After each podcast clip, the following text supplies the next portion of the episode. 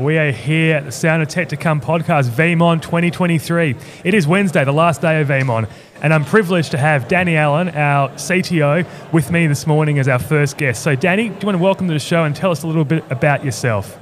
Well, Anthony, I'm so excited to be with you here today. I mean, VeeamON is the show of the year for me. I go to a lot of different conferences, but obviously this is our community, our customers, our partners. It's awesome.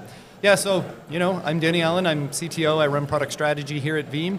Uh, I've been here for six and a half years now. Yeah. This is my seventh uh, VeeamON, five of them in person, but two of them virtual. Mm-hmm. But um, it's always the best time of the year for me. Yeah, we've been talking with a few guests that we've had on previously about how those virtual ones, I mean, they counted, but they, they weren't the same, obviously. So, whenever I'm asking people how many VeeamONs they've been at, they actually separate the virtual with the physical, right? So, but effectively, and actually, we, we were last here four years ago, weren't we? It's crazy to think it's been four years since we were in Miami in 2019, right?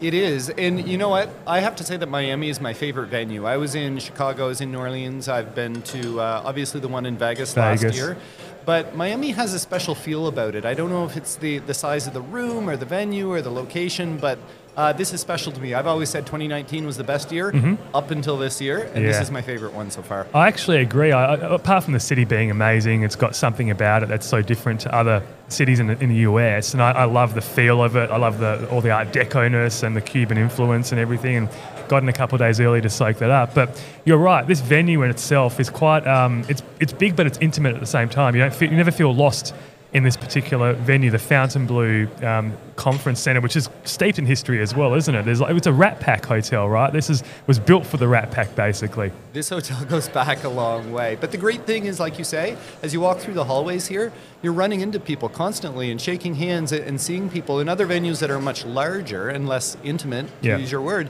Um, you don't have that same opportunity. And so for me, this is just more and closer interaction with the people that are attending. Yeah, and what about the general feel that you're getting compared to previous VeeamONs with this VeeamON? just tremendous excitement. And the thing that stands out for me is in the past, it's very much, uh, much been about the technology and the growth of the technology. And that's true here, but there's a new vibe around ransomware and security. And, and you've heard it on main stage and Yeah. in all the products. And there's something about the security space and the ransomware space that is causing us to have deeper and more meaningful conversations. It's certainly driven data protection as a, as a market to Yeah. the forefront of every conversation.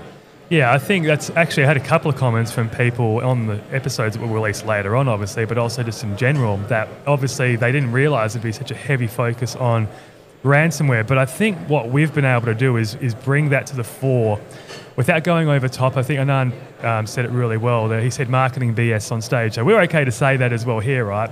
But I think we've definitely done it with the breadth of our data platform, the different technologies, the different products that we have, which in each of their own way act to basically be the tool set for our customers and partners to protect themselves against those cyber attacks. 100%. Yeah, the Veeam data platform helps and aids and supports in that mission, cyber resilience of the organization. But we're not over the skis with marketing BS of we're a security company because Yeah. clearly we're not. We're just helping organizations be more resilient, keep their business running. Yeah, exactly. So, what's been your favourite? Um, I mean, obviously, you knew the announcements. We, we both knew some of the announcements beforehand, but of what we've seen on the main stage with regards to speci- specifically V12A, what's your? F- and we, we call it a minor release. Anton was very, very, you know, cor- well, he was actually really correct in saying it was a minor release all the time, but we know it's not minor, right? So, what was your favourite feature, or maybe give me two? Well, my favorite feature by far, and this is simply because I'm a security guy by nature, is the inline ransomware detection. Yeah. And as you know, it, it pains me a little bit to say that because we've had security detection, malware detection for a long time with Secure Restore and using data integration uh, APIs. You can use third-party security Yeah. tools to do that analysis. And within Veeam One, we've been doing observability and looking for indicators of Yeah. ransomware for a long time. But what excites me is being able to do inline ransomware detection, essentially using the data proxies as you're passing it by, because there's so many advantages to that. It reduces the CPU, the I/O of, of you know the scanning engine. You don't have to mount things and, and create them.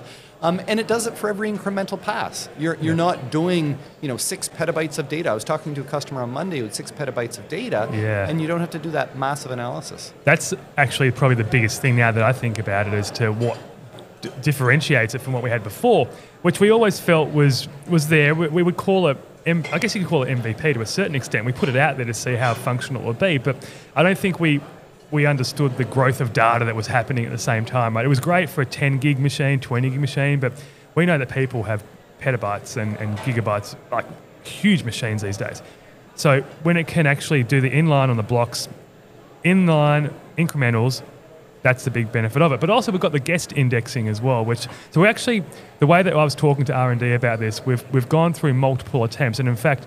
Um, Dimitri Popov, who's leading that charge, talked about it in the four ways, including the first way that we had in the previous versions. But now you've got the inline ransomware scanning that's doing it actually inline um, using that. It's using some sort of compression algorithm to work out what. Uh, oh, sorry, not a compression algorithm, a encryption algorithm to work out how encrypted the blocks were compared from the first pass to the mm-hmm. second pass, based on a percentage, and it comes. This is suspect potentially. Check it out.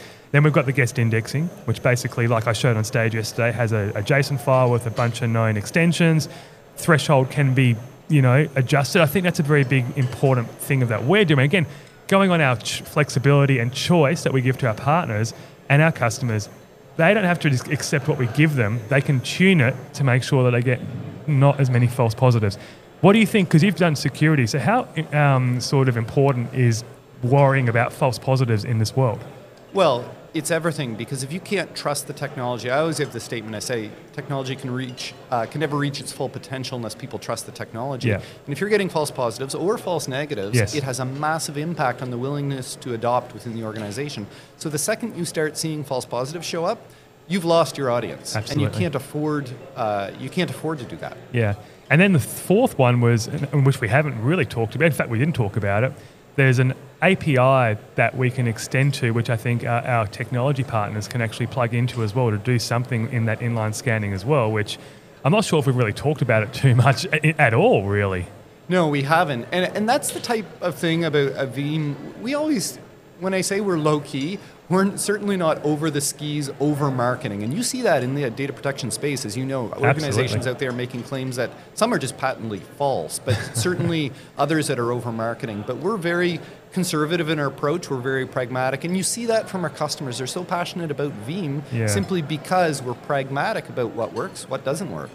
Do you sometimes think that we should be more aggressive in, in that. I, we, we've, we've talked about this in the team, right? We have multiple teams chats about when we see that behaviour out in the world. And the, the, trailing thought is always, let's let them make the news and we can just be, you know, uh, a little bit, we'll, we'll let them make the noise and let them step on their own toes, basically. But do you often feel that maybe we should be a little bit more, you know, not as passive? I won't say aggressive, not sure. as passive. Yeah, Yes and no. I mean, there is no binary black and white answer to this. Yeah. This is very much a cultural thing. I grew up in Canada, as you well know, and Canada Canadians tend to be very hesitant to over promote themselves, and so the natural side of me doesn't want to over promote myself. However.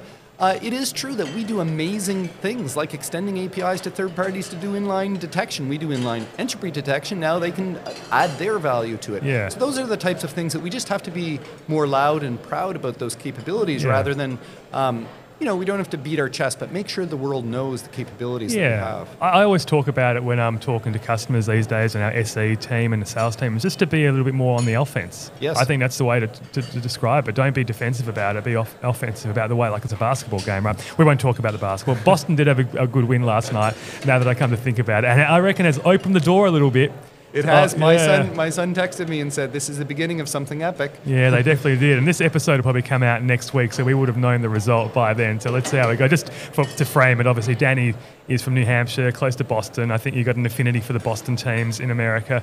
Um, from Australia, but I've always followed the Miami Heat, so that's just my thing. So yeah, we, have got a bit of a friendly rivalry going on today. Um, so what about the? We mentioned what was the second? I think I know what the second most favourite thing in V12A is, but what's your second most favourite? You probably don't know oh, what my oh, second most favourite oh, one is. I'm taking. I, I, I just assumed that it was my object storage one, but it is clearly not.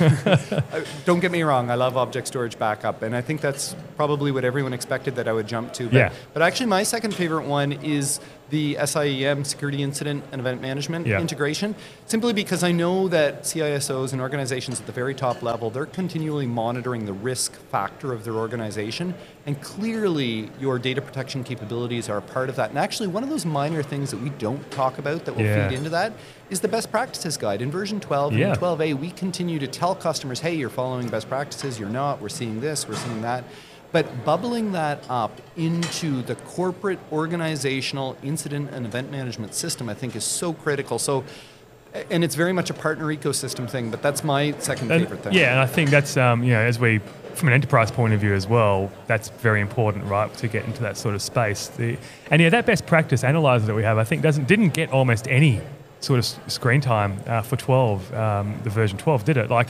it's there, it's beautiful, it works, but I don't think, from my personal opinion, we didn't shout about it enough, right? It just kind of was released as a almost secondary sort of feature of V12, but it's beautiful in itself, isn't it? It is. We didn't talk about it at all. Again, something extremely powerful that we needed to be more loud and proud about, but we're enhancing it again in 12a. We're adding more capabilities to it. But what's your favorite feature in 12a? Well, you know what? I think the inline ransomware detection is definitely important. So, from the level of importance, I think that one is my favorite because of what it can do, what it lets us um, defend against and go on the offense with regards to, you know, when we're in a competitive situation. Um, I like the fact that we're doing it our own way, um, you know, and I think it's a very purposeful way. We're, we're not forcing our customers and partners to go down a certain path. We're not shoving down the fact that it's a special feature built on.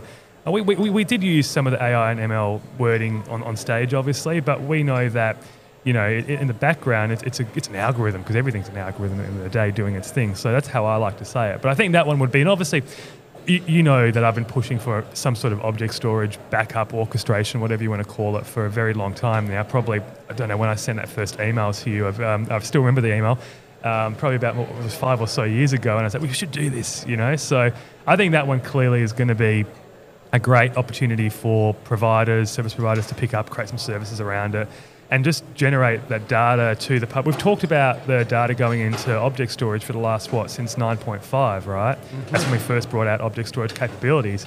And you've always got those great stats about how much data has gone into the public cloud. Um, did Anton, uh, not Anton, did, did Anand give a updated figure on that yesterday? It was a more of a general zettabyte sort of figure, wasn't it? It wasn't specifically what we had given into the public cloud over the last 12 months, was it? No, it wasn't. We have mentioned in the past, in the, in the public number here, is we sent an exabyte of data, pardon me, into the public cloud in 2023. Yeah. Sorry, 2022. 22. And I expect that to continue to grow, especially because in version 12 we have direct object storage. Yeah. And so I expect to see that significantly grow. But we're adding, like I say, it's a it's about 100 petabytes uh, per month easily Yeah. into the public cloud now. And final question on the, on the product is where do you see object storage settling in, in the future?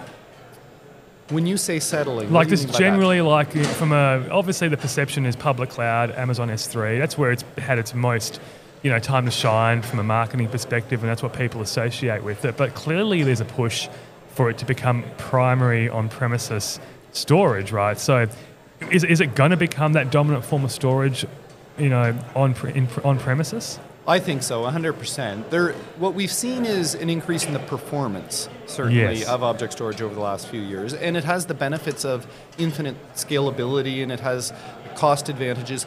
But what I think and expect to happen, if you look at organizations like Scality, for example, Yeah. they begin to converge uh, file and object into a single system that exposes itself in, in multiple ways. And I expect in the long run that that is how storage will begin to manifest itself. It's one storage system, Yeah. but it is many different entry points into it. Because in the past, what they would have represented was someone putting a header or some sort of software in front of a, of a block file system to present it as S3 or remember Swift? The Yes. Swift protocol? Yes. That's when I first started playing with it. It was quite horrible because no one actually, no, nothing really interacted with it, but we had to keep it there. That was the first Ceph sort of in- implementations. But I think now it's becoming more that primary focus when they are releasing their new platforms and a new system.